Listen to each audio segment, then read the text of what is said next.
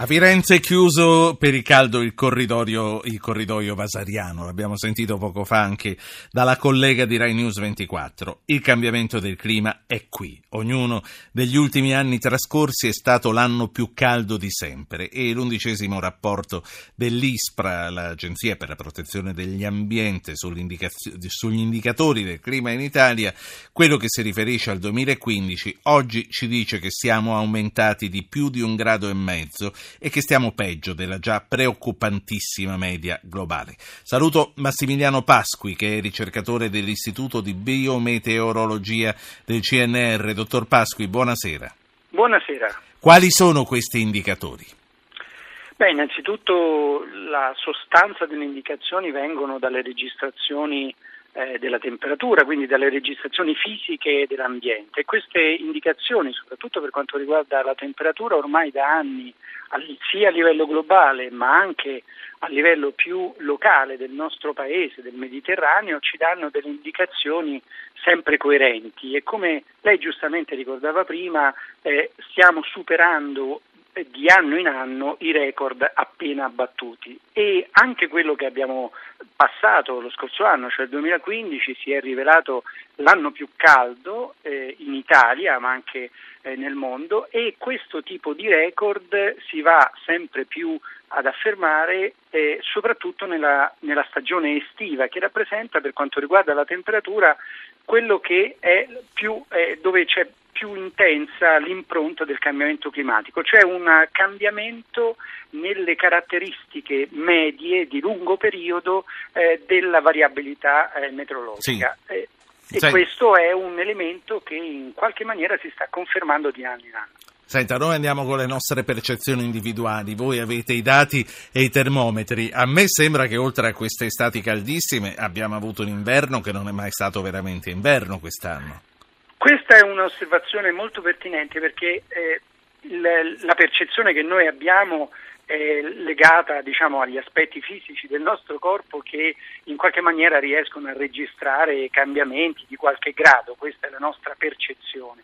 In realtà eh, queste piccole entità, pochi gradi, uno, anche frazioni di grado, dal punto di vista fisico dell'ambiente impatti, hanno degli impatti molto importanti.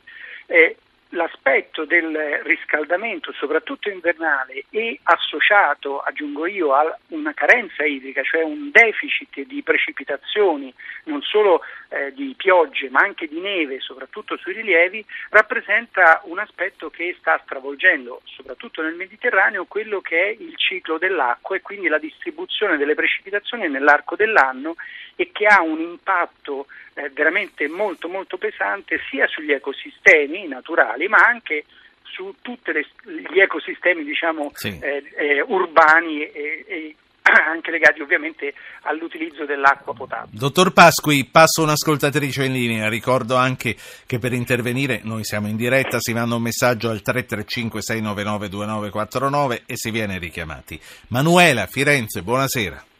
Buonasera, ho 43 anni, ho fatto l'istituto tecnico agrario.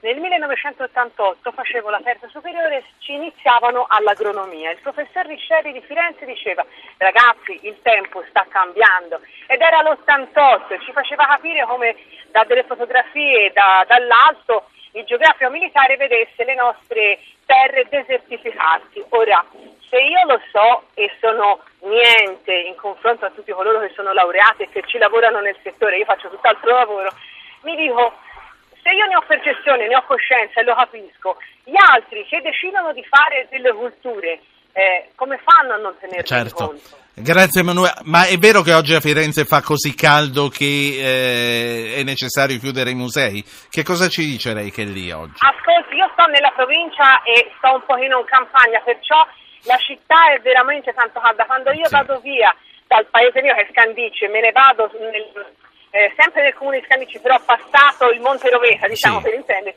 io ho 4 ho gradi meno. Eh. Ho capito, quindi beata, Beata lei, saluti a Scandicci. Grazie, prima, prima di chiedere a- al dottor Pasqui, a proposito di quello che diceva Manuela, diceva ma com'è possibile? A noi ce ne insegnavano nell'88, eh, tanti anni fa, più di 25 anni fa, quasi 30 anni fa, e ancora non vanno. In realtà, eh, dottor Pasqui, eh, lo sappiamo, lo sanno i nostri politici, andiamo a Parigi, andiamo alle Nazioni Unite, diciamo presto bisogna fare qualcosa, ma poi quando è il momento di fare le leggi, queste leggi non arrivano. Ma prima che lei risponda a questo, sentiamo Massimo dalla provincia di Lucca. Buonasera Massimo.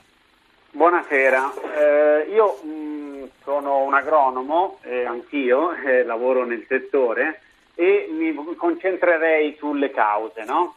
Ehm, nessuno dice, perché ci sono degli interessi economici forti, che una gran parte degli impatti arrivano da, eh, dalla- dall'agricoltura, in particolar modo dal, dalla... Lo diciamo sempre, ma le lascio l'illusione di averlo detto lei stasera per la prima volta. Quindi gli impatti arrivano dall'agricoltura. e in particolar modo dall'allevamento. Allora, possiamo noi dire, io posso dire a lei e agli ascoltatori che sarebbe meglio che da domani riducessimo o abbattessimo completamente il consumo di carne? Sì, grazie. Eh, quindi eh, Sì. bisogna farci delle domande, ognuno può fare qualche cosa nel nostro piccolo, da domani cominciamo a smettere di, di mangiare la carne e qualche cosa si comincerebbe a risolvere. Ok, Buonasera. vediamo. Buonasera, buonasera, grazie. È una, è una questione importante questa. L'unica cosa, quando mi dite non la dice mai nessuno questa cosa, io ascolto, ascolto e poi sono cose che si ripetono, si approfondiscono. Allora, eh, Massimiliano Pasqui, la prima cosa che diceva Manuela, perché se sappiamo non facciamo?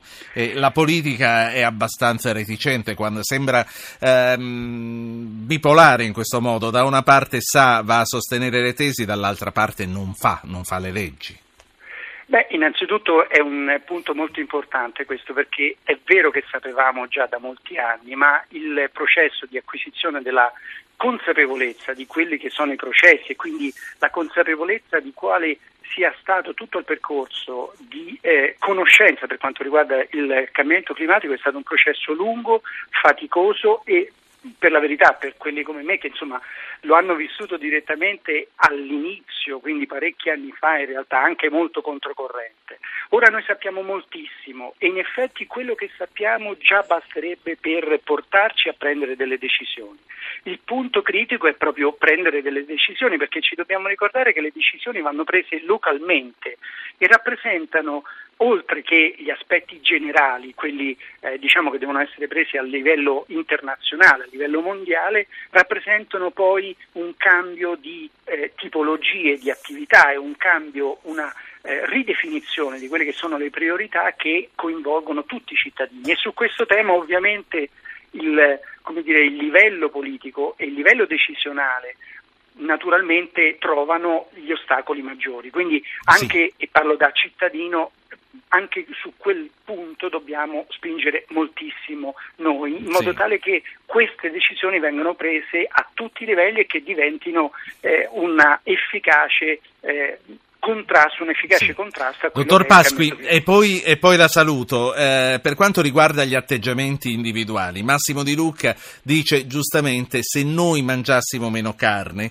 l'agricoltura sarebbe meno intensiva e quindi il clima forse sarebbe più protetto. Eh, si potrebbero eh, avere dei risultati effettivi e concreti e soprattutto a breve? O, o non- Sappiamo benissimo il contributo che può dare l'allevamento eh, sul pianeta Terra che ovviamente partecipa alla- all'alterazione dei bilanci energetici eh, terrestri. Sappiamo che non basta quel tipo di eh, situazione, non basta quel tipo di atteggiamento, ma l'intervento deve essere più globale perché è vero che possiamo e dobbiamo lavorare su ogni singola voce di alterazione del- del- de- delle concentrazioni di gas serra alteranti, ma dobbiamo ricordarci che lo sforzo deve essere globale, anche se, come dicevamo prima, riguarda ciascuno di noi a tutti i livelli.